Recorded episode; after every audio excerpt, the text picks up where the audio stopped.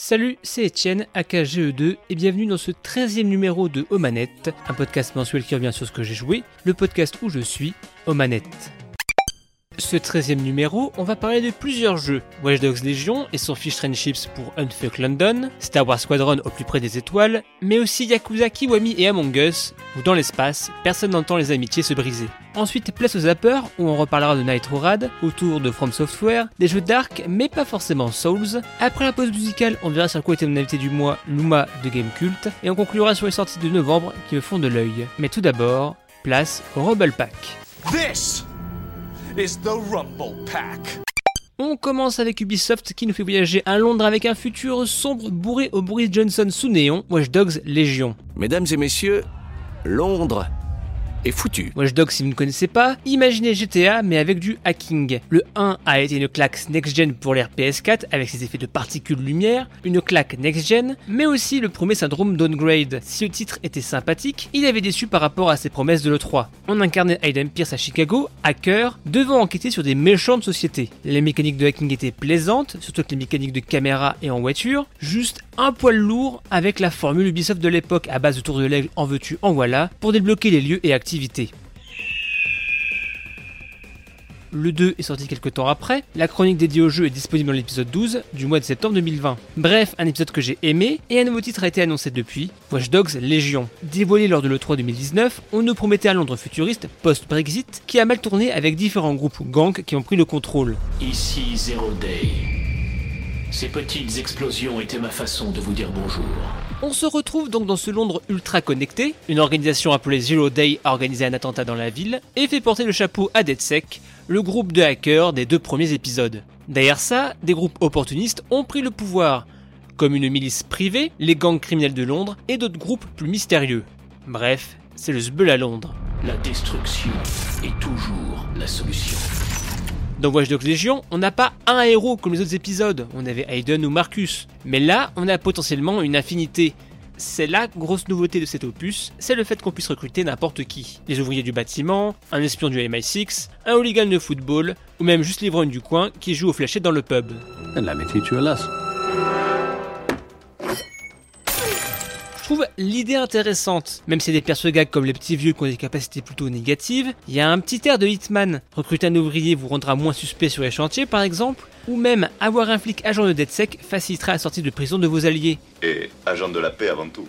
Chacun a ses capacités, les soldats et flics auront des armes à feu, les bourgeois des véhicules de luxe, chacun a son truc pour le rendre utile à sa façon. Et la mécanique que je n'ai pas vu venir sur un jeu Ubisoft, c'est la permadeath des personnages, c'est-à-dire la mort définitive. Alors qu'on est habitué à des mécaniques très efficaces mais très lisses chez Ubisoft, le fait d'avoir l'option de pouvoir avoir des personnages morts définitivement est juste parfait, car ça crée un attachement à ces héros du quotidien. Dans Watch Dogs deux, je pouvais fail une mission, bah c'était pas grave, on recommençait. Là, on commence à se lier à ses agents, genre mon ouvrier en bâtiment, avec qui je libérais des quartiers et autres, morte par un des gangs de Mary. Pourquoi t'en t'es pas en plus ? Putain ! Mais là le jeu est malin, c'est que tout est lié. Tous les personnages sont liés dans le monde de Watch Dogs Legion. Aider quelqu'un lors d'une arrestation arbitraire, il aura une bonne opinion de DeadSec. Tuer un agent de Albion, la milice privée, bah le cercle proche de cette personne aura une mauvaise image du groupe. Comme quoi il faut avoir le seum, mais un seum modéré contre les ennemis. Et du coup je trouve que le jeu est un générateur génial de petites histoires.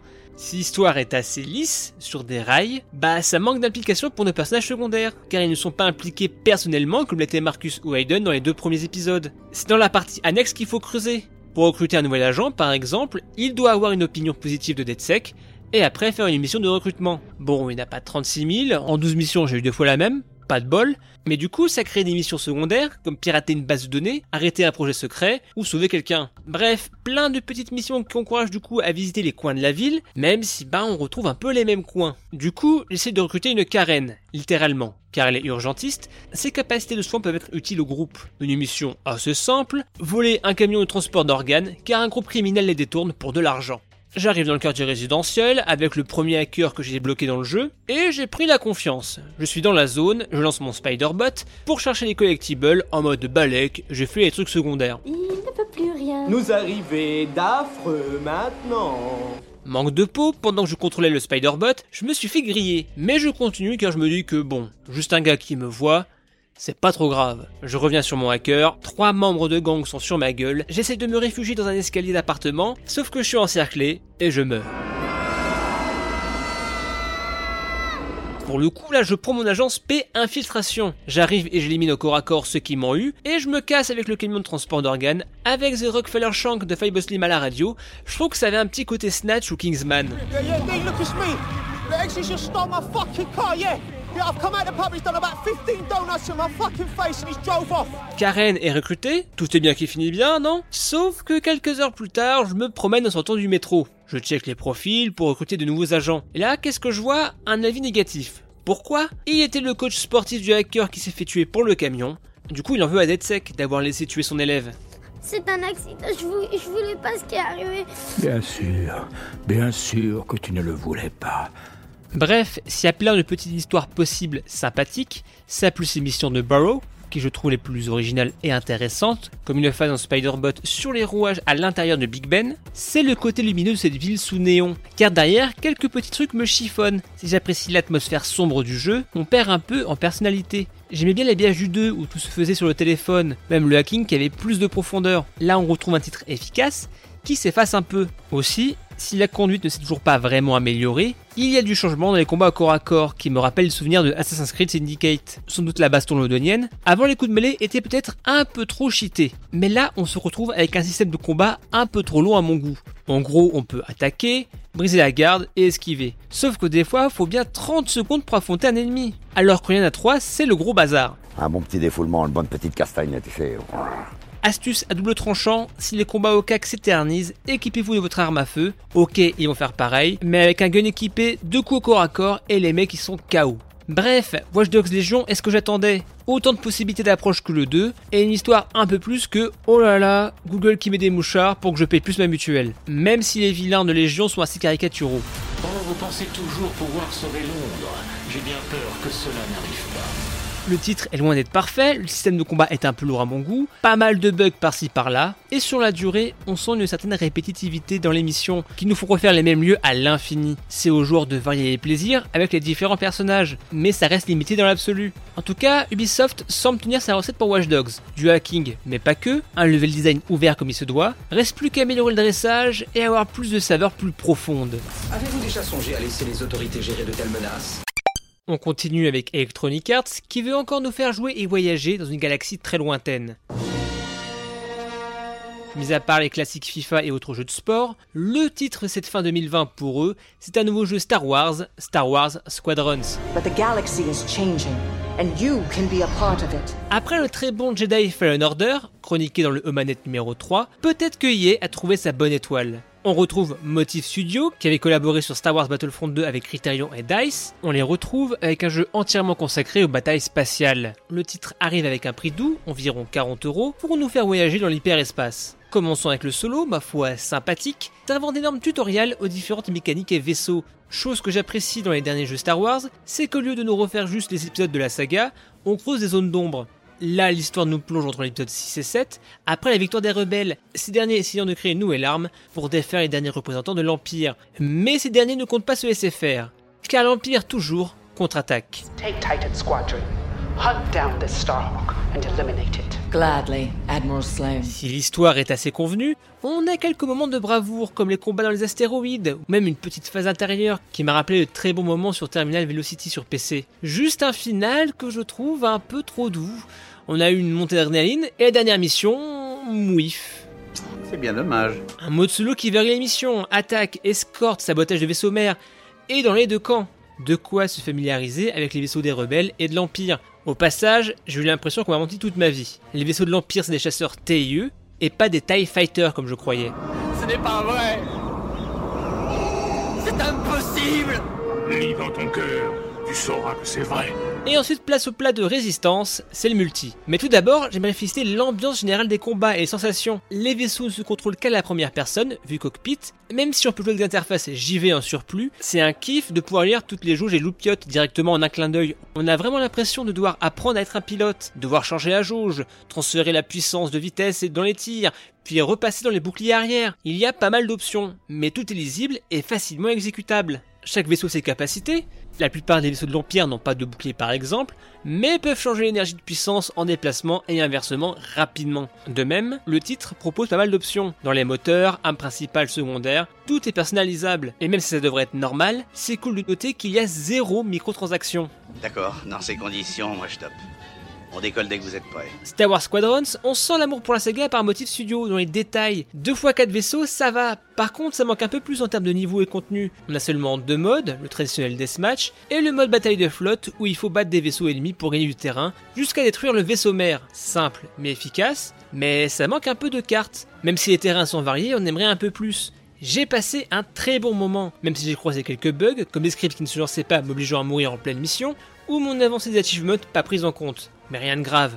Star Wars Squadrons, sans aucune attaque, ce n'est pas le gros jeu Star Wars comme l'était Jedi Fallen Order. Mais c'est pas grave, ils ne cherchent pas ça, ils cherchent juste à remettre les combats spatiaux de la saga au centre, chose réussie. C'est cool de voir E A lancer un jeu dit moyen dans le sens à quarante euros, sans microtransactions, une expérience simple mais maîtrisée. Juste un peu triste car aux dernières déclarations, il n'y aura pas de nouveau contenu gameplay prévu dans le jeu, gratuit ou payant. Même s'il y a eu contenu additionnel Mandalorian, c'est juste esthétique. En espérant que les joueurs restent, avec le crossplay, il ne devrait pas y avoir trop de problèmes.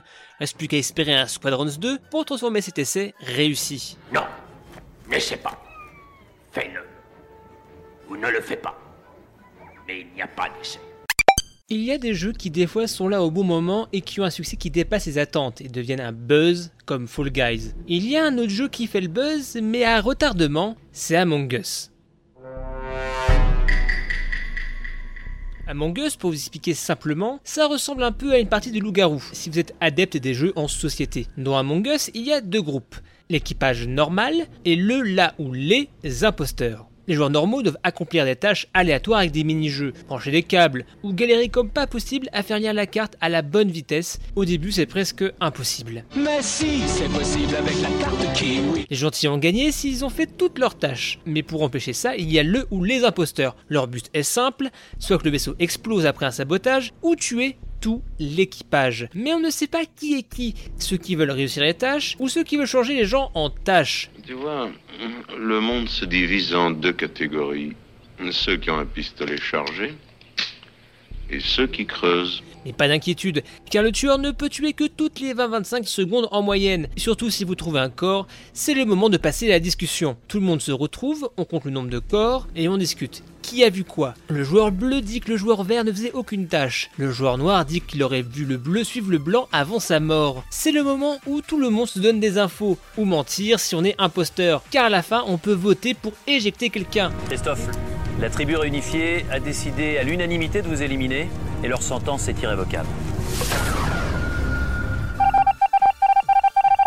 Le concept est simple mais génial, surtout que l'imposteur a pas mal d'outils comme pouvoir saboter des fonctions comme réduire le champ de vision, fermer la porte ou enclencher l'autodestruction obligeant le groupe à se réunir ou les disperser, mais aussi pouvoir utiliser les conduits d'aération. Mais attention, seul l'imposteur peut le faire, donc se faire griller, c'est foutu, ou alors trois mille de Q I, faire accuser l'autre qui a vu avec une rhétorique béton si tu ne peux pas le tuer. Tout va très bien, on peut s'en aller.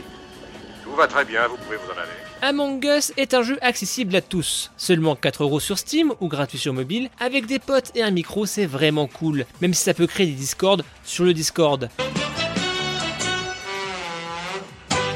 Juste problème, pour que le jeu prenne vraiment son sel, il faut être bien dix avec deux imposteurs. Très sympa, tout est modulable, la vision des joueurs, imposteurs, vitesse de déplacement, cooldown des meurtres, bref, tout est changeable. Et dernier point encourageant, alors que les développeurs comptaient faire un Among Us deux, ils préfèrent taffer le un pour qu'il soit vraiment parfait, alors que ça aurait pu être de l'argent facile on va dire. En espérant juste qu'ils virent les hackers rapidement sur les parties publiques, car ils peuvent changer la couleur, changer le nom, et en gros, ça nique tout le fun. Bref, Among Us, c'est la surprise à retardement. Sorti quand même en novembre deux mille dix-huit, il fait le buzz presque deux ans après, et ça fait du bien. Voir un petit jeu sortir de nulle part et marcher, ça donne de l'espoir pour l'industrie, même si au fond, ça paraît très suspect. Et je termine avec la suite dont j'ai déjà parlé il y a deux mois, Yakuza Kiwami. Si vous ne l'avez pas fait, je vous recommande d'écouter la chronique sur Yakuza zéro dans l'épisode onze avant d'écouter cette dernière. Bref, après un Yakuza zéro qui m'a infinisé avec ses trop bons, trop longs mini-jeux, j'ai décidé de me lancer dans le vrai, entre guillemets, premier numéro un, Yakuza Kiwami, remake de l'épisode précurseur P S deux, sur P C, Xbox One et P S quatre. Dans cet épisode, on y incarne seulement Kazuma Kiryu, devenant lieutenant dans la famille d'Ojima, un yakuza respecté. Tout va bien pour lui, il monte les grades dans sa famille, il boit des coups avec son frère, même presque prêt à se rapprocher de son ami d'enfance, Yumi. Sauf que, pas de bol, Nishikiyama, son frère, bute un des boss de la famille des Yakuza. Kiryu décide de le protéger, il porte le chapeau et va en prison.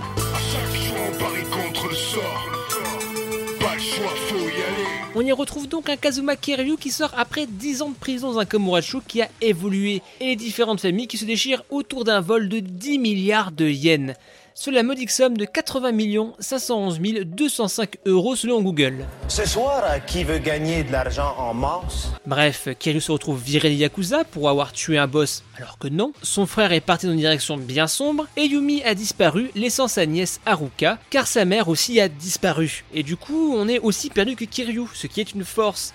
On doit découvrir ce qui s'est passé et résoudre l'enquête. Et toujours, casser des bouches. Car si on prend toujours du plaisir à se promener dans le quartier du Kamurocho, qui a évolué depuis les années quatre-vingts, là c'est les années deux mille. Et ça défoule toujours autant d'exploser les différents antagonistes dans la rue avec tout ce qu'on a sous la main. On retrouve le même système de style que dans le zéro, avec le mode neutre, rapide, chopper, mais aussi un nouveau qui progressera au fil de vos rencontres avec Majima.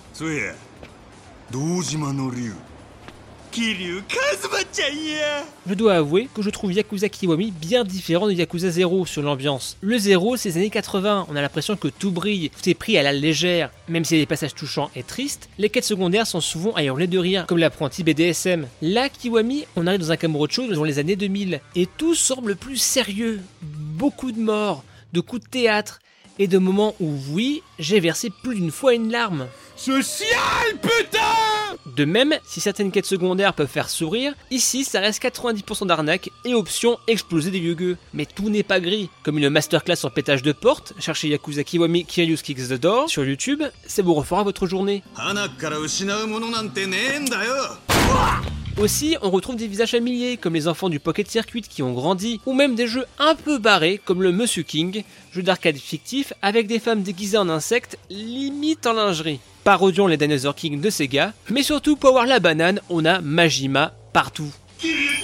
Majima Goro, ici, est le personnage gag, le running gag même. Tout le long du titre, vous pourrez le chercher ou même vous faire surprendre par lui n'importe où. Déguiser en hôtesse, sortir d'une bouche d'égout, ou même revenir en zombie. Toujours là pour une castagne, toujours là pour nous rappeler que Yakuza, c'est aussi ces moments de fun décomplexés.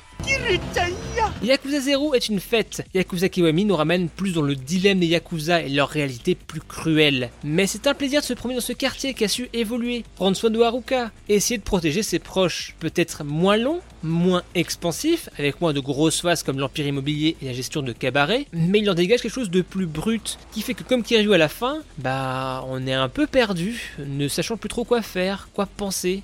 À part peut-être enchaîner avec le deux pour continuer l'aventure de Kiryu et Haruka, et comprendre enfin cette scène surréaliste où on voit des adultes en couche-culotte.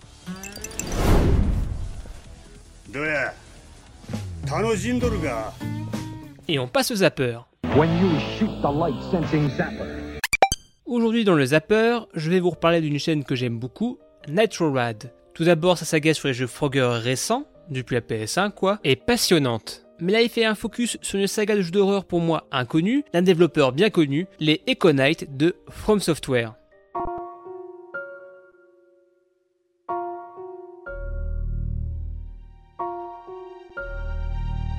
Donc les Echo Knights sont une saga de jeux d'horreur par From Software. Si tout le monde les connaît pour les Dark Souls et autres Sekiro, les plus nerds auront une image mentale de Kingsfield sur P S un, des R P G vus F P S ultra austères ou encore Armored Core. Mais alors, Echo Knight, jamais entendu parler et je le regrette. Nitro Rad nous explique pour le moment les deux premiers sur P S un. Et je dois dire que ça avait l'air vraiment cool pour l'époque. Pour vous expliquer, dans le un, on lit le journal de notre père disparu, puis via des visions flashback, on enquête sur la disparition d'un étrange bateau, sans doute lié à cause d'une pierre magique démoniaque, ce qui a un feeling très Obradine. Sur le bateau, l'idée sera d'aider les esprits à trouver la paix. Aider un enfant à retrouver sa mère, aider un projectionniste à retrouver une bobine, c'est un jeu d'enquête, il faut découvrir les routines de tous et les histoires derrière les esprits pour les aider. Une sorte de Ghost Whisperer, mais plus dark. Pour vous raconter mon histoire, je dois vous raconter les leurs. Au passage, on peut suivre les vidéos sans problème, car quand il y a des spoils majeurs, il prévient. Un truc fou mis en avant, c'est le nombre de possibilités de remapping des touches pour se déplacer en trois D à la première personne sans stick. Bref, une bonne mise en lumière pour des jeux qui me paraissaient encore inconnus. Et on passe au treize Vibrator.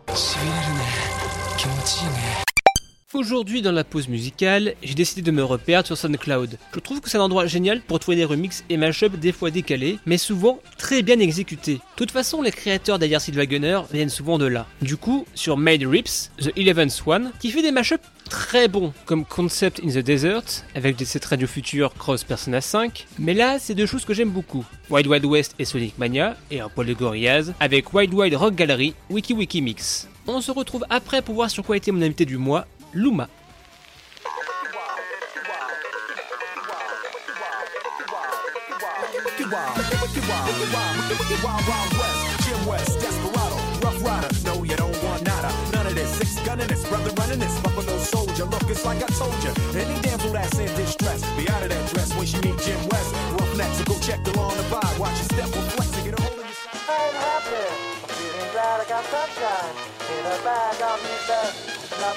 The future is coming up. Follow your pride, don't let your lip react. You don't wanna see my hand where my hip be at. With Artemis from the start of this, running the game. James West, Taylor the West, so remember the name. Now who you gonna call? Not the G P. Now who you gonna call? G W G. If you ever rip with people wanna bust, break out before you get bum rushed. That's the Wild Wild West. When I roll into the Wild Wild West. When I stroll into the Wild Wild West. When I bounce into the Wild Wild West. Disco, disco, Wild Wild West. The Wild Wild West.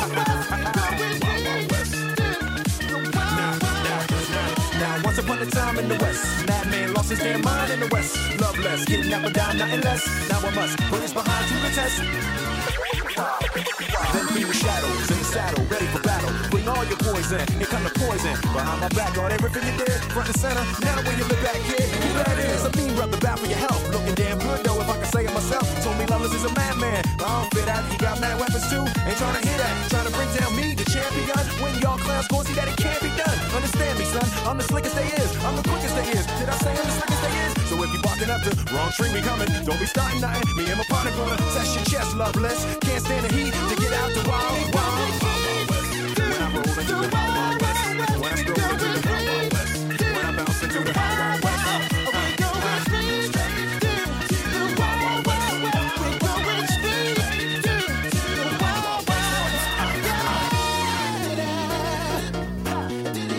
Can you feel it?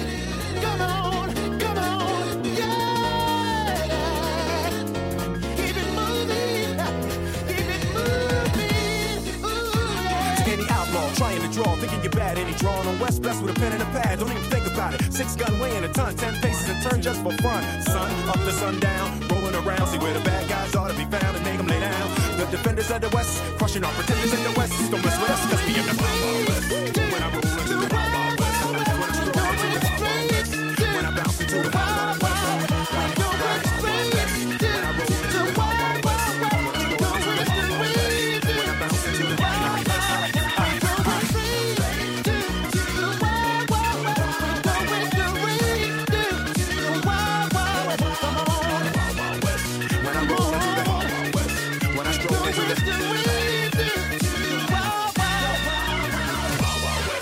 Ça, c'est de la multitape. Hein. Ce soir, je reçois une journaliste de Game Cult, une étoile proche de la galaxie Nintendo, un truc de ouf, elle remplit le Dogodex tous les ans. Aujourd'hui, je reçois Luma. Comment vas-tu? Ça va très bien, quelle introduction. Du coup, euh, ça va, plein de dogo aujourd'hui? Ah bah oui, c'est ma période dogo parce que voilà, en, en fin d'année, à chaque fois, on, on célèbre les, les meilleurs jeux qui sont sortis dans l'année et c'est bien normal. Moi, je, j'ai ma propre petite compétition qui est le Good Boy of the Year, qu'on pourrait traduire en français par le bon pépère de l'année. Et je, en fait, je recueille euh, tous ces, ces bons compagnons qui nous accompagnent dans les jeux vidéo. Alors des fois, c'est des personnages principaux aussi. Mais euh, voilà, c'est ces bons compagnons qui nous font souvent sourire par une petite animation rigolote. Parfois, ont carrément une place importante dans le, dans le gameplay ou dans la narration. Oh. Et voilà, j'ai commencé l'année dernière, du coup, pour ma première année chez Game Cult. Et là, cette année, c'est naturellement le Good Boy, euh, le Good Boy deux mille vingt. Et pourquoi Good Boy? Parce que du coup, en fait, ça fait G O T Y, comme le Game of the Year, tout simplement. Donc euh, là, cette année, on va retrouver Animal Crossing, on va retrouver euh, Cerber du jeu Hades, dont on va reparler d'ailleurs. On va retrouver aussi, j'ai plein de choses comme ça, le, un chien de The Last of Us Part deux, naturellement, vu que c'est un, un des gros jeux de l'année. Enfin voilà, après, il n'y a pas que des chiens non plus, parce qu'un bon pépère, parfois, ça peut être un petit robot ou euh, un autre animal comme ça. Mais voilà, c'est ma manière à moi de célébrer ces, ces bons compagnons qui sont avec nous dans la vraie vie, qui sont avec nous dans les, dans les jeux vidéo. Moi, j'aime beaucoup les chiens et les chats et tous les animaux de manière générale, mais voilà, ils sont aussi parfois très importants dans les jeux, donc euh, je leur rends mon petit hommage sur mon compte Twitter euh, tous les ans comme ça. Et t'as un favori euh, pour cette année? Un qui se dégage, il y a forcément ben, Cerber, le chien à trois têtes de Hades. Moi, personnellement, je suis très très fan du groupe de chiens du jeu Sea of Thieves euh, de chez Rare, euh, qui en fait, bon, c'est, c'est, c'est un bonus payant qui rajoute juste un familier, donc c'est un chien qui nous suit et qui sert à rien du tout dans le jeu. Euh, mais on peut l'habiller, euh, il vient avec nous sur l'île chercher des trésors, on peut même l'envoyer dans le canon euh, du bateau, ça ne lui fait rien du tout, il est très heureux d'être euh, voilà, envoyé à travers les cieux. Voilà, moi, les, les chiens de Sea of Thieves, je les aime vraiment beaucoup. That's right. Mais alors du coup, pour faire cette sélection de chiens, tu dois beaucoup jouer, je présume, et du coup, tu as joué à quoi euh, ce mois-ci ? J'ai joué, bah justement, voilà, j'en parlais, je suis en train de jouer à Hades en ce moment, qui du coup est ce euh, action euh, R P G euh, très roguelike qui a été développé euh, par euh, Supergiant, qui est sorti, là, ça fait... Euh, alors, il était en accès anticipé pendant un long moment, là, il est sorti fin septembre en version un point zéro. Moi, je n'ai pas touché à l'accès anticipé, j'avais fait exprès d'attendre, j'aime bien faire ça, d'attendre que les jeux ils soient bien finis, bien polis par, euh, par leur studio, et c'est, c'est complètement un, un régal. Moi, en plus, qui ai toujours été assez fan de mythologie euh, polythéiste, euh, mythologie grecque, là, en l'occurrence. Alors, Anaïs, enfin sorti de ton trou, comment ça va dans l'autre monde? Mais très, très, très bien, légèrement noir, un peu obscuré comme toujours, des morts un peu partout, c'est la vie. Bah, du coup, c'est, c'est complètement un, un régal, d'abord un régal pour les yeux, parce que je suis absolument tombée amoureuse, je sais pas le nom de l'artiste, mais des chara-designs, des artworks, en fait, de tous les personnages du, du jeu sont absolument magnifiques, et ne serait-ce que pour la curiosité euh, de voir un peu personnifier tous ces... Parce qu'on on les connaît bien, mais on connaît bien, par exemple, Zeus, Poséidon, enfin voilà, les dieux très très connus comme ça. Stupid boy. I told you nobody gets out of here. Mais euh, bah, là, par exemple, le personnage principal qu'on, qu'on joue, c'est Zagreus, qui du coup est dans cette version-là, euh, la mythologie, le fils d'Hadès, même si euh, dans les mythes, c'est plutôt une autre réincarnation de Dionysos. Enfin, c'est un peu plus compliqué que ça, mais là, pour le jeu, c'est le fils d'Hadès. Oh, le voilà, mon petit coup de foudre, qu'il est trognant. Et euh, il a un look un peu de, de... Je trouve qu'il a un look de héros d'animé, en fait, avec ses cheveux en pétard. Il a des... Comme, euh, comme si c'était un plastron sur des épaules, avec des crânes, euh, il a une couronne de laurier en feu dans les cheveux, enfin il a un look euh, très dynamique euh... yes, carry on everyone, don't mind me. Et, euh, et hyper sympa, et tous les dieux sont absolument superbes. Ma, ma préférée dans le lot, c'est Nyx, la déesse de la nuit, qui a un costume, on dirait une sorcière qui sort d'un conte, enfin vraiment c'est, c'est un jeu qui est superbe. C'est un jeu qui est assez difficile quand même, il faut beaucoup farmer pour euh, réussir à augmenter ses armes, pour débloquer des, de nouvelles fonctionnalités, débloquer de nouveaux objets et tout ça. Pour un roguelike, c'est quand même un jeu qui demande beaucoup de farm, je trouve, mais euh, la difficulté est très très bien adaptée en fait. Moi, sur mes premières parties, j'ai réussi à aller jusqu'au boss du deuxième niveau, donc ça correspond à peu près à la moitié en fait d'une run complète. Pour le coup, j'étais assez agréablement surprise de la facilité de prise en main en fait. En plus, il a une B O qui est absolument euh, superbe. Je crois qu'elle est, euh, elle est dispo sur des applis euh, Spotify, Deezer et tout ça. Donc, si on a envie d'y jeter un coup d'oreille, ça c'est vraiment un plaisir. Et moi, je le trouvais, euh, j'expliquais chez G K que je le trouvais très insolent en fait. Parce que Hades, c'est vraiment un jeu qui nous balance au visage à quel point il est bien euh, à tous les niveaux. Parce qu'il est très très beau, la B O est très chouette, la prise en main est quasi immédiate. Il n'est pas très très cher en plus, donc par curiosité, il coûte une vingtaine d'euros. Par curiosité, euh, on peut on peut lâcher ses vingt balles, on va vraiment pas regretter. Euh, je suis pas du tout payée, hein. c'est, c'est vraiment que pour le coup, c'est, c'est le, le bon jeu, euh, le bon bouche à oreille de cette fin d'année, je trouve. Il y a évidemment, euh, comme pour tous les roguelikes, plein de combinaisons différentes hein, pour le gameplay. Euh, c'est-à-dire que on va prendre un objet de base, mais suivant ce qu'on va équiper par-dessus ou quel pouvoir on va réussir à ramasser. Là, dans ce jeu, en fait, Zagreus essaye de sortir du royaume d'Hadès et du coup il veut rejoindre l'Olympe entre guillemets et euh, du coup il va croiser tous les dieux de l'Olympe qui vont lui donner ses pouvoirs. Donc il euh, y a des parties où on va avoir le pouvoir de la foudre de Zeus, on va avoir des pouvoirs des boucliers d'Athéna, ce genre de choses. Il faut réussir à se créer un build comme on dit et, euh, et voilà. Et moi personnellement je suis très très fan du bouclier, que je trouve, je trouve que c'est une très bonne arme autant au corps à corps qu'à distance, qui a également un, un super feedback en fait. J'aime beaucoup quand on ressent la puissance des coups et euh, et je trouve que le bouclier, les poings aussi sont pas mal, mais les boucliers sont, c'est vraiment une arme que je trouve formidable. Let's get you from that miserable place. Et pour le coup, je, je voilà, c'est pour ça que je le trouve insolent en fait. Alors, je pense que ça vient aussi, je pense, du design de Zagreus. Hein. Il a ce côté un peu, un peu, je me la raconte et tout ça. Et vraiment, c'est, euh, c'est un roguelike que je conseillerais à tout le monde. Tout le monde, euh, essayez, faites une petite partie, même euh, commencez par regarder des let's play. Il y en a plein sur Internet. Tout le monde parle d'Hadès en ce moment, et c'est, c'est pas étonnant. Je pense qu'il peut finir dans le top de beaucoup beaucoup de gens cette année, euh, dans le top cinq de, de leurs jeux préférés de l'année.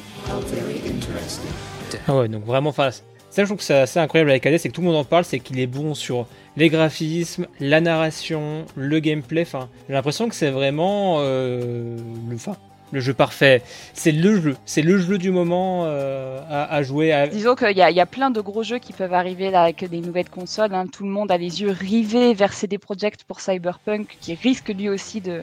Euh, s'il est aussi bon que The Witcher trois qui, qui risque de, de prendre quelques lauriers, mais euh, en, dans, le, dans le milieu de la sphère euh, indépendante, ouais, Hades c'est le jeu du moment, c'est sûr. Let's deal some death.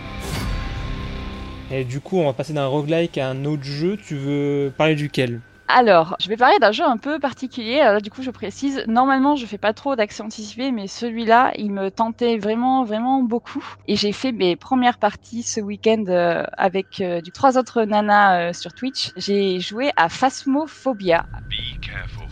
Let me know as soon as you find anything. Alors, c'est pas du tout la peur des phasmes, hein. Phasmophobia, en fait, ça veut dire la peur des fantômes. C'est un jeu multijoueur. Euh, de préférence à quatre, qui, euh, dans, enfin, dans lequel on joue quatre chasseurs de fantômes, sauf qu'on n'est pas du tout dans euh, l'univers un peu rigolo de Ghostbusters. Là, pour le coup, euh, on va dans un lieu hanté, donc il euh, y a plusieurs cartes différentes dans lesquelles il y a un fantôme, et il euh, y a plein de fantômes différents. Je pense que pour l'instant, il y en a une douzaine, même si c'est qu'un accès anticipé. Pour l'instant, il est sorti en accès anticipé, c'était le mois dernier, là, fin septembre. Il y a, y a sept cartes différentes et une bonne douzaine de fantômes. That means we're dealing with either a spirit or a wraith. You're not done yet, though. We still need more information. Donc les, les, les combinaisons sont assez variées, mais les fantômes sont tous assez dangereux et le jeu est fait quand même pour être euh, assez flippant. Je suis, je suis pas particulièrement trop peureuse. Moi, j'aime bien les, j'aime bien les films d'horreur et tout ça, le gore, je m'en fiche. Mais là, pour le coup, le, le jeu arrive à faire peur juste par son ambiance et euh, bah c'est le, les bonnes mécaniques, hein, comme il y a aussi dans les, dans les films d'horreur, par tout ce qu'ils ne montrent pas en fait. Je vois rien. Je vais mourir. J'ai entendu de bruit. Je sais pas ce qui se passe. Phasmophobia, c'est un jeu dans lequel on est euh, quasiment tout le temps dans le noir. Tous les lieux dans, qu'on a traversés en fait sont, sont quasiment jamais éclairés. Les fantômes, quand on allume une lumière dans une pièce, peuvent l'éteindre. Du coup, on n'est éclairé que par sa petite lampe torche, ou pire par sa lampe U V qui fait une lumière violette qui rend le tout encore plus glauque. Et euh, du coup, sur la douzaine de fantômes, il y en a qui peuvent être assez vénères. Il euh, y a des démons, il y a des yurei, donc des, euh, des démons japonais. Il euh, y a des cauchemars, il y a des, des djinns. Il y, a, enfin, il y a plein de démons en plus tirés de plein de cultures différentes, donc c'est assez cool. Ils ont tous leurs mécaniques euh, différentes. En fait, on a un set d'objets disponibles. Euh, on a par exemple un E M F, donc c'est un capteur de fréquence électromagnétique. On a euh, un thermomètre pour voir la température. On va avoir de l'encens, on va avoir du sel, on va avoir un crucifix. Voilà, il faut prendre plein d'objets pour trouver lesquels euh, font apparaître le fantôme en fait. Euh, le crucifix, le journal. Je vais chercher l'E M F. Ouais. Euh, y en a certains qui, quand ils sont dans une pièce, la pièce, ça va être à moins dix degrés. Donc, on est obligé de prendre le thermomètre, aller prendre la température dans toutes les pièces. Et là où il fait moins dix, c'est la pièce où il y a le fantôme. Sauf qu'une fois qu'on l'a repéré, bah, lui, il va se mettre à nous attaquer en retour. Et c'est là où ça commence à faire peur. Parce que notre lampe torche, quand le fantôme se manifeste, la lampe torche se met à clignoter. Et moi, c'est vraiment le truc, personnellement, ce truc de on voit, on ne voit plus, et ça, ça passe de l'un à l'autre. J'ai toujours l'impression qu'il y a quelque chose qui va surgir, en fait. Et pourtant, les jumpscares, ça me fait pas forcément peur. Mais là, je trouve que dans ce ce jeu, comme on est vraiment dans un truc hyper immersif, c'est un jeu en plus en vue à la première personne, c'est voulu pour être très immersif, avec très très peu de musique, tout, en, tout dans l'ambiance sonore. Coup de euh, le seul sens visuel, enfin on perd le sens visuel avec ce truc de clignotement, ça fonctionne vraiment très très bien. Euh, et on est obligé du coup d'aller euh, d'aller se cacher, les fantômes peuvent nous enfermer dans une pièce, du coup on est enfermé avec lui. Enfin, il y a plein de petites mécaniques comme ça qui, euh, pour le coup, fonctionnent, euh, fonctionnent vraiment très très bien. Oh, je vois la caméra. T'es en train de mourir, t'es en train de mourir. On a perdu quelqu'un. C'était horrible. Et euh, j'ai, j'ai eu quand même quelques, quelques frayeurs, hein, sachant que sur toutes les cartes, euh, du coup, il y en a sept. Il y a des maisons euh, normales, des maisons un petit peu abandonnées dans la forêt, donc une ambiance, oui, pas très, très rassurante. Et un asile, le stéréotype de l'asile psychiatrique euh, abandonné avec, avec euh, je sais pas moi, un lit en ferraille retourné dans tous les sens. Enfin, c'est, pour le coup, au niveau des ambiances visuelles, il s'en sort très, très bien, et surtout des ambiances sonores. Euh, comme je disais, en fait, il n'y a pas de musique. Tout passe, il y a une sorte de grésillement constant quand on est dans la, dans, dans la zone euh, hantée qui, qui s'enlève lorsqu'on est dans notre camion pour préparer nos objets, tout ça, là il n'y est pas, mais dès qu'on rentre dans la zone hantée, le jeu nous le fait savoir en laissant un grésillement dans le, dans le fond qui fait une ambiance hyper pesante, et euh, va y avoir, une, euh, va y avoir des, des petits déclenchements en fait. Par exemple euh, dans la carte, euh, dans le lycée, dans les salles de classe, il peut y avoir des téléphones et euh, on peut trouver le fantôme lorsqu'il fait sonner Euh, un téléphone. Donc c'est cool, on sait où il est. Le problème, c'est que quand il fait sonner le téléphone, ça veut dire qu'il va se manifester. Oh putain, il est juste... Il est à côté de toi, il est à côté de toi. Donc enfin, plein de petites mécaniques comme ça qui font que c'est, c'est un jeu quand même assez flippant. Moi, je conseille aux gens de d'abord regarder des let's play pour voir s'ils peuvent gérer le truc. Même à quatre, je me dis, seul, on se sent un peu puissant, mais même avec un groupe de quatre, on, ça, ça fait vraiment beaucoup peur. Bah, à, en, dans un groupe de quatre, en fait, il y en a forcément un qui va un petit peu, entre guillemets, faire peur aux autres. Là, pour le coup, le son est très bien géré aussi parce qu'il y a un talkie-walkie pour qu'on se parle les uns les autres. Euh, et du coup, au talkie-walkie, on va entendre quelqu'un se mettre à hurler parce que le fantôme lui est tombé dessus ou un truc comme ça. Donc, il euh, y a aussi ce, cet effet d'entraînement de groupe, en fait, qui pour le coup fonctionne, euh, fonctionne vraiment très bien. Oui. Mais c'est plus rassurant d'être avec des gens. Moi, par exemple, pour retourner dans l'asile, pour... Euh, prendre la fréquence E M F euh, du fantôme, euh, c'était, la carte était tellement grande que je me souvenais plus de comment aller, euh, aller retrouver le fantôme. Donc j'ai quelqu'un de mon groupe qui a dû venir avec moi juste pour me guider. Donc euh, c'est, c'est un peu plus rassurant, mais on peut aussi se, s'entraîner les uns les autres à avoir peur et à se mettre à crier pour un rien. Je viens de le voir, je viens de le voir, je viens de le voir, je viens de le voir. Viens, on se casse, on se casse, on se casse. Donc un, un jeu à surveiller, euh, un peu flippant dans l'absolu. Mais dans un autre genre, c'est un jeu d'enquête que tu voulais parler à la fin. Oui, bah, pour le coup, c'est pas du tout un jeu actuel parce qu'en fait, c'est un jeu qui a deux ans. Il était sorti en octobre deux mille dix-huit. Mais on, on est un petit peu dans le, dans le même délire d'enquête. Alors là, on cherche pas des fantômes, on cherche en fait à retracer la mort euh, de, de tout l'équipage d'un bateau. J'avais envie de reparler de Return of the Obra Dinn, qui est un jeu à la première personne. Euh, entre l'enquête et le voyage dans le temps, c'est, c'est une mécanique très particulière. Exactly what I give you.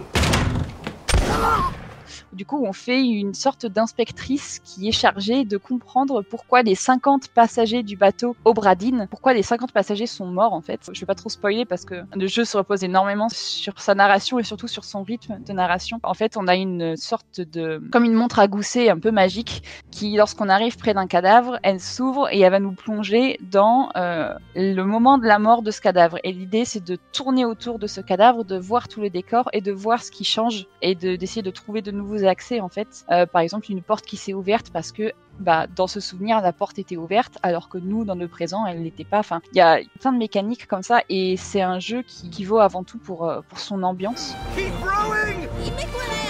En fait, visuellement, le game designer, enfin le gars, il, c'est un gars qui l'a développé tout seul, il s'appelle Lucas Pope. Il a choisi, il a réussi à bidouiller en fait le moteur pour avoir un rendu un peu comme sur les, les vieux ordinateurs en deux couleurs euh, noir et blanc, un peu comme les vieux Macintosh.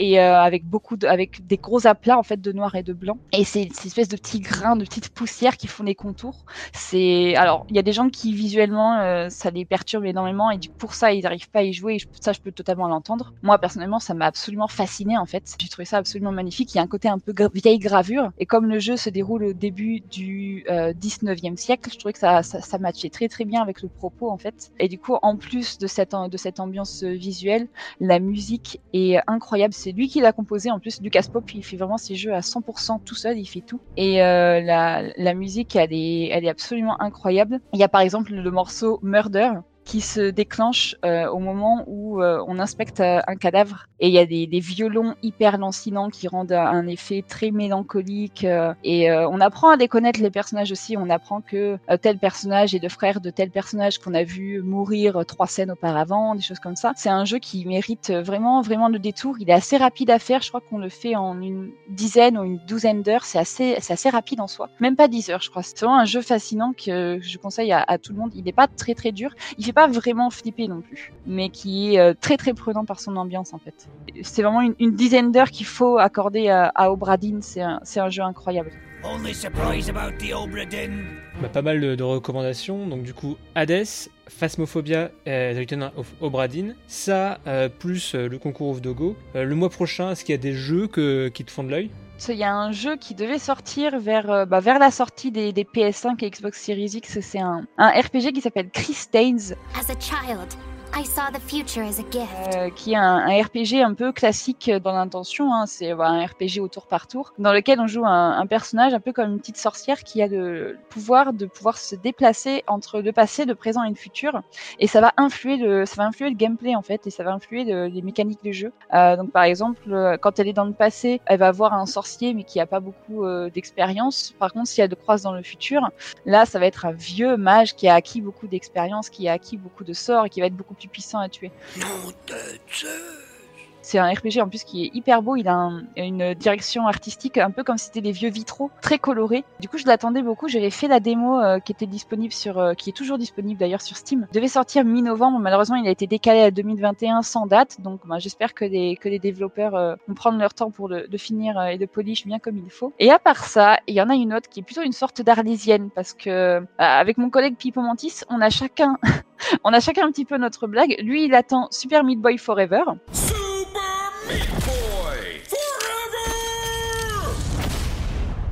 Qui est euh, repoussé et repoussé et repoussé depuis plusieurs années. Et moi, personnellement, j'attends l'ultime D L C de The Binding of Isaac. Du coup, ça s'appelle The Binding of Isaac Repentance, qui est en fait l'adaptation officielle dans une nouvelle extension d'un fan-made qui s'appelait Anti-Birth. C'était des, des fans du jeu Isaac, donc du coup le roguelike de, d'Edmund Macmillan. Des fans qui avaient imaginé de nouveaux étages, de nouveaux objets, de nouvelles mécaniques, de nouveaux boss, qui étaient devenus tellement populaires que euh, les, les créateurs du jeu ont, ont voulu euh, l'intégrer, en fait, l'Icalis ont accepté d'intégrer le contenu de ce fan-made dans une extension officielle. Euh, j'avais joué à cette extension, je l'avais trouvée incroyable. Il y avait plein plein de nouvelles idées, euh, notamment un, un étage euh, genre dans une cave qui était hyper humide avec des objets, beaucoup de, d'ennemis aquatiques. Qui était quelque chose qu'on n'avait jamais vu dans Isaac de cette manière-là. Et euh, j'attends très très très très fort Isaac Repentance. Il est censé sortir avant la fin de l'année deux mille vingt. Il reste plus beaucoup de temps, il reste à peine deux mois. Donc je, je croise fort fort fort les doigts parce que Isaac, c'est, c'est vraiment mon, mon jeu du cœur. C'est l'un des jeux que j'ai le plus tanné dans, dans ma vie. C'est le jeu qui m'a fait aimer le roguelike. C'est le jeu qui a donné mon nom à mon chat. Mon chat s'appelle Guppy, c'est pour Isaac. C'est vraiment l'un de, l'un de mes jeux préférés du monde entier et j'attends très très très fort ce dernier D L C qui est quasiment un Isaac deux en fait. Apparemment il va être extrêmement conséquent en contenu et euh, je l'attends, il pourrait bien devenir mon jeu de l'année si seulement il voulait bien sortir, surtout que l'année prochaine en deux mille vingt et un Isaac va fêter ses dix ans de la même manière où Super Meat Boy vient de fêter lui ses dix ans. Dans quelques mois ça va être les dix ans d'Isaac, alors là ça serait vraiment l'apothéose quoi.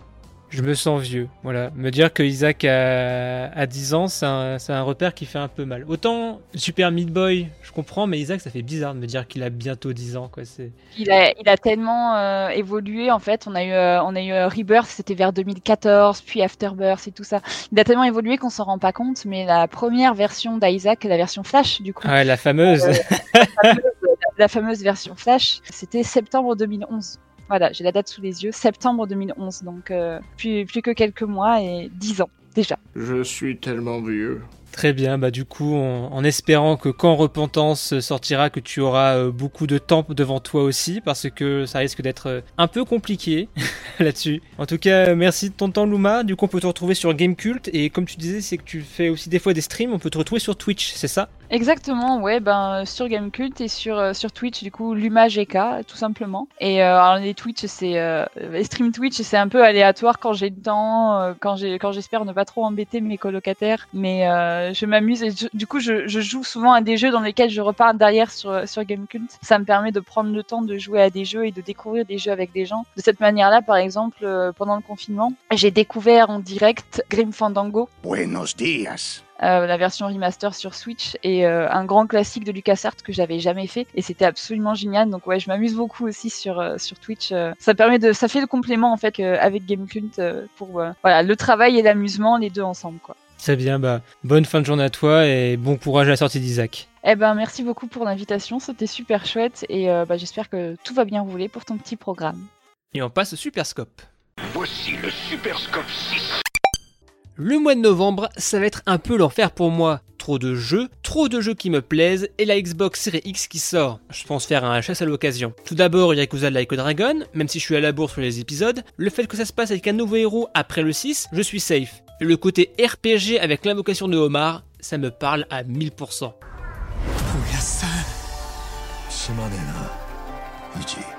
Ensuite, tant qu'on parlait de Watch Dogs, le prochain Assassin's Creed m'intéresse. Odyssey était trop long pour moi, et le setting ne me parlait pas plus que ça. Là, le côté britannique et des passages sur Asgard, ça m'attire plus.